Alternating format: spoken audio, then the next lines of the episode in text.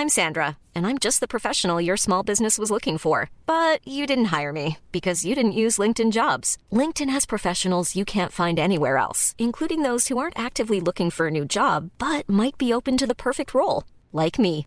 In a given month, over 70% of LinkedIn users don't visit other leading job sites. So if you're not looking on LinkedIn, you'll miss out on great candidates like Sandra. Start hiring professionals like a professional. Post your free job on linkedin.com/people today. Even when we're on a budget, we still deserve nice things. Quince is a place to scoop up stunning high-end goods for 50 to 80% less than similar brands. They have buttery soft cashmere sweaters starting at $50, luxurious Italian leather bags, and so much more. Plus, Quince only works with factories that use safe, ethical, and responsible manufacturing. Get the high-end goods you'll love without the high price tag with Quince. Go to quince.com slash style for free shipping and 365-day returns.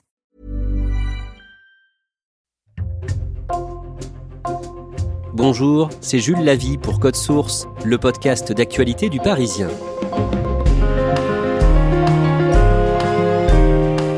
Le 23 décembre, un homme de 69 ans a fait trois morts rue d'Anguin dans le 10e arrondissement, deux hommes et une femme membres de la communauté kurde. Les autorités françaises parlent jusqu'ici d'un crime raciste, mais au sein de la communauté kurde, beaucoup sont convaincus qu'il s'agit en fait d'un attentat probablement téléguidé par la Turquie, pays dont les Kurdes sont l'une des minorités. Maîtrisé puis arrêté, le tueur, William Mallet, est en détention provisoire. Qu'est-ce que l'on sait de lui, de son profil, de son itinéraire et de ses possibles motivations? Élément de réponse aujourd'hui dans Code Source avec un journaliste du service police-justice du Parisien, Ronan Folgoas.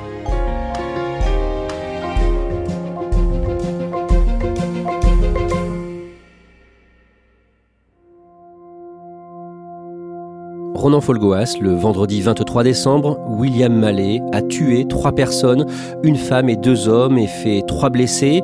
L'un des morts était un chanteur âgé de 29 ans, connu de la communauté kurde.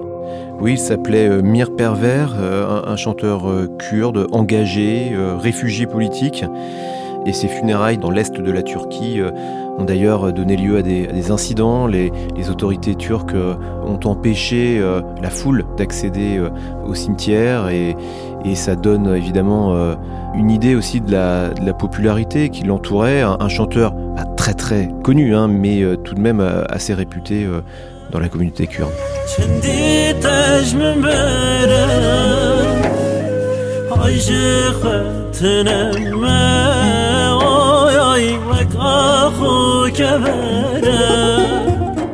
Parmi les victimes, je le disais, il y a une femme. Qu'est-ce que l'on sait d'elle? Alors, il s'agit d'Emine Kara, une, une femme d'une cinquantaine d'années, qui est responsable du mouvement des femmes kurdes de France. C'est une ancienne combattante et militante au sein du PKK, le Parti des travailleurs kurdes un groupe euh, qualifié de terroriste hein, d'ailleurs par la Turquie. Cette femme a participé au combat hein, contre l'État islamique à Kobané et à Raqqa notamment. C'est une figure très connue de la communauté kurde, assez emblématique, et donc elle a été enterrée au Kurdistan euh, côté irakien. Et qui est la troisième victime? La troisième victime est un retraité qui s'appelle Abdourahman Kizil, âgé d'une soixantaine d'années. Lui aussi était euh, originaire du nord-est de, la Turquie, euh, un homme qui était euh, persécuté, semble-t-il, en, Turquie et qui a donc migré ensuite en France pour échapper aux autorités turques.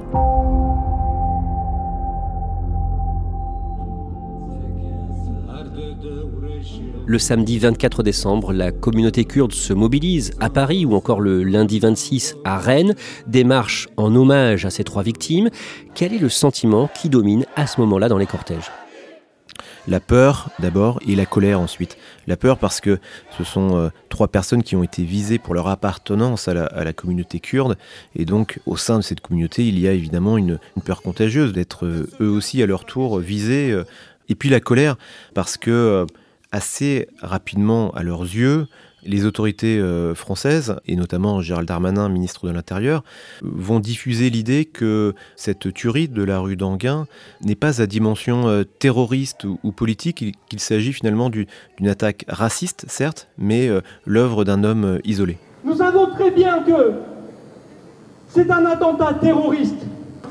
Le motif raciste ne peut seulement être retenu que l'État français n'attendent pas de nous qu'on n'y croit à cette version. Il s'agit d'un assassinat politique, il s'agit d'un assassinat terroriste, il s'agit d'un assassinat orchestré par la Turquie de Recep Tayyip Erdogan. Ronan Folgoas, vous êtes journaliste au service police-justice du Parisien et vous, vous avez travaillé sur l'itinéraire et la personnalité du tueur, William Mallet. Le lundi 26 décembre, vous avez rencontré ses parents dans leur appartement à Paris, dans le deuxième arrondissement, pas très loin du lieu de la tuerie, dans le 10e rue d'Anguin. Des parents très âgés, la mère a 90 ans. D'un mot, qu'est-ce qu'ils ressentent alors que leur enfant a commis le pire? Ils sont effondrés. Quand ils me reçoivent dans, leur petit appartement, là au sixième étage d'un immeuble du quartier euh, Montorgueil. Ils sont animés par une envie principale, celle de démentir l'idée que leur fils pourrait être manipulé par la Turquie par exemple. Hein. Euh, pour eux, cette idée est complètement invraisemblable. Euh, leur fils, s'il a commis euh, ces actes terribles, c'est d'abord parce qu'il serait animé, traversé depuis des années et des années par un fort ressentiment à l'égard des étrangers en général, et non pas des Kurdes en particulier. William Mallet vivait juste à côté de chez eux depuis des années. Où concrètement? William Mallet vivait euh, dans une chambre de bonne, une chambre euh, de 6 mètres carrés avec un lit, une armoire et les toilettes euh, sur le palier. Cette chambre de bonne est, contiguë, elle touche l'appartement parental et donc William Mallet partageait les, repas avec ses parents depuis en réalité plusieurs années. Qu'est-ce que ses parents racontent de son enfance? Il m'explique d'abord que William Mallet a été confié très jeune à, sa grand-mère maternelle, qui habitait euh, métro Château d'Eau dans le 10e arrondissement de Paris. Ses parents à l'époque sont très jeunes, ils ont une vingtaine d'années, ils euh, commencent dans la vie professionnelle et ils ont des professions relativement exigeantes. Le père est dessinateur industriel, la maman travaille dans la confection de textiles, de robes de mariée en particulier. Et ils rejoignent au bout de quelques années euh, le même immeuble que la grand-mère maternelle et donc ils, retrouvent leur, fils. Ils ont un, deuxième enfant, un, garçon aussi qui est trois années plus jeune que William Mallet. Et dans leurs souvenirs, euh, William Mallet a toujours été un enfant euh, très discret, très effacé, peu affectueux, disent-ils, euh, à leur égard. William Mallet fait son service militaire au début des années 70 dans un régiment de parachutistes à Carcassonne, dans l'Aude. Ensuite, il fait carrière à la SNCF. Oui, il est conducteur de train sur des lignes d'abord secondaires euh, qui partent principalement de la gare Saint-Lazare en direction de la Normandie. Et puis, euh, au fil des années, il, euh, il, monte dans la hiérarchie et il devient conducteur de TGV sur la ligne Paris-Marseille-Nice.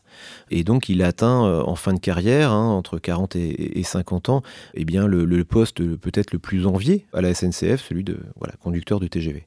William Mallet mène une vie isolée. Il a très peu d'amis très peu d'amis, très peu de relations sociales, avec quand même un, ancrage fort qui est son club de tir.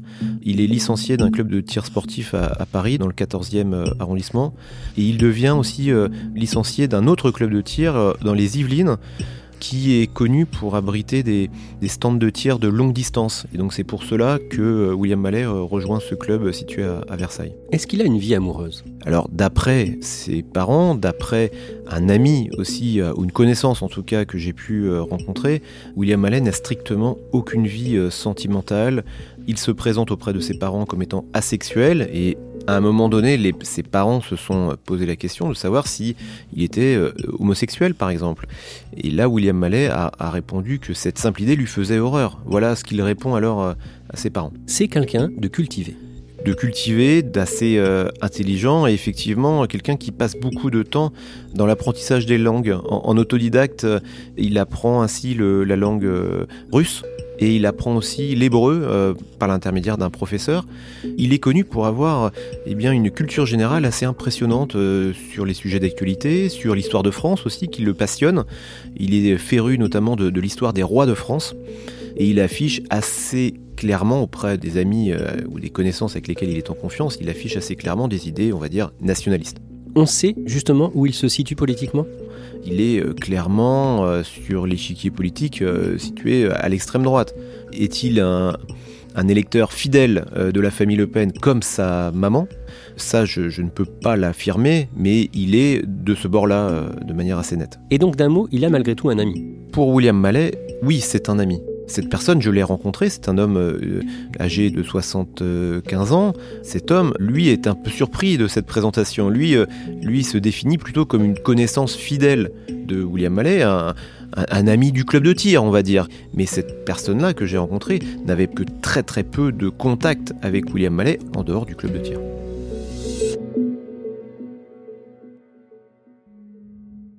Ronan Folgoas, William Mallet n'a pas toujours habité à côté de ses parents. Il avait une maison à Livry-Gargan, dans le département de Seine-Saint-Denis.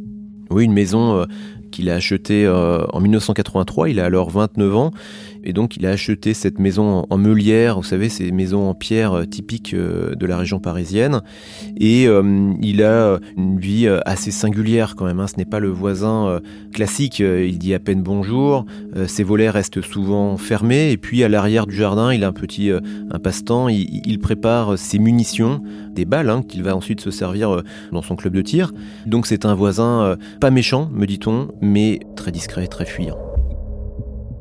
Il habite dans cette maison, dans cette meulière de Livry-Gargan, jusqu'à une nuit où tout bascule, la nuit du vendredi 26 au samedi 27 février 2016.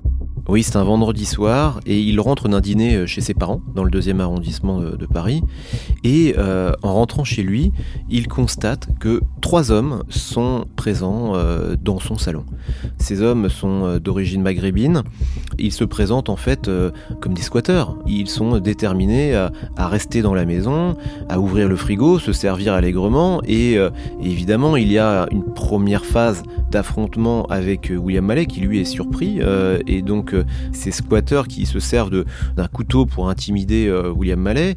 Celui-ci euh, finit par accéder euh, à l'étage, laissé libre par les trois hommes, et il se munit en réalité d'une dague, sa dague de parachutiste qu'il a conservée depuis son, année au, service militaire. C'est un couteau à longue lame, et William Mallet, qui est donc à l'époque à 62 ans, qui est assez ventripotent, eh bien, il ne va pas hésiter à aller au contact des trois hommes, et il va en blesser grièvement deux au cou et au bras. Euh, le troisième va réussir à s'esquiver. L'affrontement ne, s'arrête pas là parce que les deux hommes blessés assez gravement quittent les lieux, tant bien que mal, et William Mallet va les poursuivre dans la rue. Euh, il va les poursuivre avec un fusil mitrailleur. Cette scène va être vue par des voisins qui vont évidemment alerter la police. William Mallet fait quelques semaines de détention provisoire. Il est ensuite libéré dans l'attente de son jugement avec interdiction de se rendre en Seine-Saint-Denis. Oui, parce que les policiers, quand ils arrivent sur place, ils réalisent la, perquisition de, la maison, ils veulent comprendre eh bien, à qui ils ont affaire. Ce n'est pas banal quand même d'être euh, équipé comme ça d'un fusil mitrailleur. Et les policiers vont découvrir euh, sur place un arsenal, une trentaine euh, d'armes lourdes, dont une quinzaine de fusils mitrailleurs que William Malek conserve dans deux coffres assez précieusement. Il dira au cours de, l'audience que ces armes, ce sont ses bébés. Et donc en 2017, il est, il est condamné euh, à six mois de prison avec sursis pour détention euh, d'armes prohibées, une condamnation qui est assortie d'une interdiction de détenir une arme et donc d'aller tirer euh, à son club de tir favori dans les Yvelines. Ronan Folgoas, William Mallet va faire appel. Visiblement, il ne comprend pas pourquoi il est condamné pour ces violences commises suite à une intrusion chez lui dans sa maison. Pour lui, c'est le monde à l'envers, c'est l'inversion euh, de la culpabilité. Il, euh, il s'estime, lui, victime d'une intrusion euh, d'hommes euh, sans domicile fixe, d'origine maghrébine. Pour lui, c'est un élément important à ses yeux, dans son idéologie. Et il ne comprend pas qu'il soit comme ça poursuivi pour violence et puis que cette affaire soit le début de ses ennuis juridiques liés à la détention des armes lourdes qu'il conservait précieusement et secrètement jusqu'alors. En 2021, le jour où il doit être jugé en appel approche. L'audience est prévue au tribunal de Bobigny le 9 décembre et la veille, le 8, il attaque à Paris un campement de migrants dans le parc de Bercy dans le 12e arrondissement. Oui, une attaque euh, au sabre. Il s'est présenté sur les lieux euh, comme un simple jogger et il a dégainé euh, son sabre, attaqué des tentes occupées par des migrants en hurlant mort aux migrants. Il y a là des hommes d'origine soudanaise, érythréenne et il va en blesser plusieurs assez gravement. Que se passe-t-il judiciairement après cette agression menée par William Mallet contre des migrants? Il a été mis en examen pour violence avec arme et non pas pour tentative d'homicide. Ceci a une, importance puisqu'il est placé en détention provisoire, mais dans le cadre d'une affaire de violence, euh, la détention provisoire ne peut excéder une durée d'un an. Et c'est pour cette raison qu'il est remis en, en liberté en décembre 2022, le 12 décembre exactement. Ce jour-là, William Mallet sort de la prison parisienne de la santé et il revient dans l'appartement de ses parents dans le deuxième arrondissement ses parents le trouvent changé. Oui, ils sont euh, marqués par la lenteur de ses gestes, par ses regards fixes qui se prolongent pendant plusieurs minutes euh, lorsqu'ils sont à table. William Mallet ne, s'anime que pour euh, les parties de Scrabble, cette passion qu'il partage avec sa maman. Le reste du temps, il est toujours aussi taiseux, il ne confie pas grand-chose. Ses parents devinent qu'il est peut-être sous traitement médicamenteux, mais ils n'en sont pas complètement certains. En tout cas, ils le comparent à, un zombie. Un zombie qui s'échappe euh, une fois, euh, en particulier de, son cadre habituel du deuxième arrondissement, pour se rendre le 17 décembre dans son club de tir dans les Yvelines. Alors qu'il n'a pas le droit d'y aller. En réalité, il n'a pas le droit de tirer, il n'a pas le droit de, porter une arme et de tirer, mais il peut accéder euh, au club, il peut prendre des nouvelles des uns des autres, converser, et c'est à cette euh, occasion qu'il apprend que quatre de ses camarades sont décédés dans l'année écoulée. Une nouvelle qui va profondément euh, chagriner et l'attrister euh, selon sa maman. Le jeudi 22 décembre au soir, comme les soirs précédents, il joue au Scrabble avec sa mère. Et 11 jours après être sorti de prison, le vendredi 23 décembre, William Mallet se rend à Saint-Denis, près de Paris, en Seine-Saint-Denis. Est-ce qu'on sait pourquoi? C'est une zone d'ombre dans cette affaire. William Mallet se rend effectivement à, Saint-Denis euh, très tôt. Il part de, de, chez lui vers 6h30, 6h45 et euh, il passe un, certain temps à Saint-Denis. Euh, William Mallet explique qu'il comptait déjà euh, attaquer des, personnes voilà, étrangères, non européennes, mais qu'il a finalement renoncé puisque son accoutrement vestimentaire l'empêchait, semble-t-il, de recharger son arme de manière discrète. Bon, c'est des explications assez confuses à ce stade. Il y a vraiment une question qui se pose sur l'objectif de ce déplacement à Saint-Denis. Une chose est sûre, c'est qu'il fait machine arrière, il rentre chez lui dans le deuxième arrondissement. Et là, il repart en direction de la rue d'Anguin, située à un kilomètre à peu près du, domicile familial. Et il va en particulier euh, s'arrêter au niveau du euh, centre culturel kurde, au 18 de la rue d'Anguin.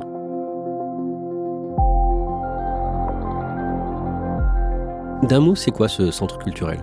C'est un centre culturel qui abrite une vingtaine d'associations kurdes.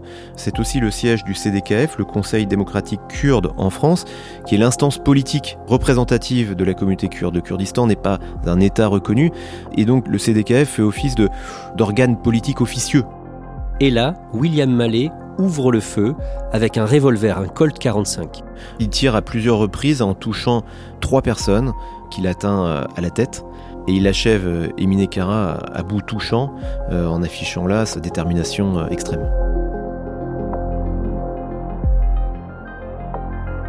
Ensuite, il se dirige vers un salon de coiffure une centaine de mètres plus loin. Il chemine toujours à pied et s'arrête pendant une dizaine de secondes. Hein. C'est ce que m'explique le patron de ce salon de coiffure. Il s'arrête, il observe et il marche en direction du salon de coiffure. Là, c'est la panique, évidemment. À l'intérieur de ce salon, il y a 7 personnes, 3 employés, 4 euh, clients. 6 d'entre eux vont se réfugier dans un KGB exigu où il y a aussi les toilettes.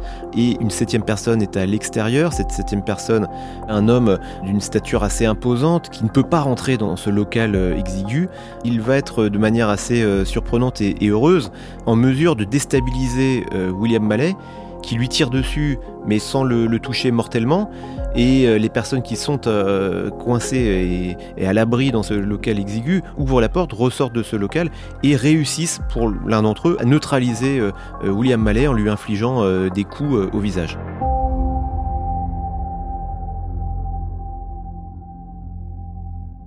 William Mallet est donc maîtrisé. Est-ce qu'il voulait se tuer? C'est en tout cas ce qu'il exprime aux policiers de la brigade criminelle. Il leur dit que la dernière balle était prévue pour lui. Que dit le tueur aux enquêteurs pendant sa garde à vue? Il explique être euh, animé par une haine euh, devenue pathologique, ce sont ces termes, des étrangers non européens, une terminologie qui reprend un peu le phrasé de, l'extrême droite. Il, formule un, reproche assez peu classique euh, à l'encontre des, des, Kurdes en général en disant que lors de leur combat contre l'État islamique, ils ont fait prisonnier certains membres de Daesh alors qu'ils auraient mieux fait, selon lui, de les tuer. Le même jour, les enquêteurs perquisitionnent sa chambre et l'appartement de ses parents dans le deuxième arrondissement. Menotté, William Mallet est entouré par des policiers et là, ses parents échangent quelques mots avec lui. Il échange quelques mots notamment avec sa maman en lui disant euh, Adieu maman, je n'ai que ce que je mérite. Il ne cherche pas euh, à, se défendre, à s'exonérer de quoi que ce soit. Avec son père, en revanche, l'échange est, beaucoup moins affectueux, c'est très froid, et son père lui euh, reproche d'avoir commis l'irréparable. On en revient à la mobilisation de la communauté kurde de France depuis la tuerie de la rue d'Anguin. Pour nous, voilà, c'est un attentat terroriste et, euh, on est là pour demander euh, justice, euh, paix et, soutien. On aimerait vraiment avoir savoir pourquoi, pourquoi est-ce qu'il a été relâché, d'où il vient, pourquoi ça a été fait comme ça, parce que nous ne comprenons pas. Au sein de la communauté, beaucoup dénoncent aussi le choix de ne pas avoir confié l'affaire à l'antiterrorisme français, mais à la brigade criminelle. Ronan Folgoas, c'est ce que vous dit le dimanche 8 janvier maître David Andic, l'avocat des familles des victimes kurdes de la tuerie de la rue d'Anguin. Oui, il est l'avocat des, familles des trois personnes décédées et il pointe euh, le fait que des services spécialisés type euh, DGSI ou euh, SDAT disposent de moyens bien supérieurs pour mener des enquêtes d'ordre terroriste et que là, un peu trop rapidement à ses yeux, il a été décidé que le PNAT, le parquet national antiterroriste, ne soit pas saisi du, du dossier parce que William Mallet ne présenterait pas les caractéristiques d'un homme téléguidé par une organisation terroriste. Et pour les clients de Maître Andy, qu'il y a forcément la Turquie derrière cette tuerie? Alors plus largement, c'est une idée répandue au, sein de la, communauté kurde qui s'est notamment euh, rassemblée ce samedi 7 janvier à Paris. Pour eux, il ne peut pas y avoir de hasard, c'est-à-dire qu'ils sont voilà, traversés par cette idée que un triple assassinat en plein Paris ce 23 décembre, cet événement euh, fait écho pour eux avec le triple assassinat qui a eu lieu il y a dix ans, en janvier 2013, dans ce même dixième arrondissement, l'assassinat de, trois euh, militantes du PKK. Et là, il y a des raisons de penser, même si l'enquête ne l'a encore jamais prouvé, que les services secrets turcs pourraient être à la manœuvre. Une idée évidemment que Ankara dément euh, fortement. Et pour la communauté kurde, c'est impossible d'imaginer que William Mallet aurait agi comme ça, de manière très aléatoire, et s'en serait pris à des Kurdes au hasard. Quelles sont les principales questions qui se posent aujourd'hui dans cette enquête? La motivation profonde de William Mallet euh, pose encore euh, question. Il y a ces déclarations, certes en garde à vue, mais qui n'embrassent pas toute la complexité de son acte. Euh, a-t-il été manipulé, orienté, téléguidé, peut-être par un homme ou une organisation et pourquoi pas au cours de son séjour en, détention à la prison de la santé, simple hypothèse hein, qui doit être euh, étudiée. Il y a aussi la question de l'arme, comment se l'est-il euh, procuré, et puis qu'a-t-il fait précisément à Saint-Denis, pourquoi s'est-il rendu à Saint-Denis, qui a-t-il éventuellement euh, rencontré le 23 décembre dans les toutes premières heures du jour, avant de passer finalement à, à l'acte rue d'Anguin. Voilà, ce sont quelques zones d'ombre de cette affaire de la rue d'Anguin.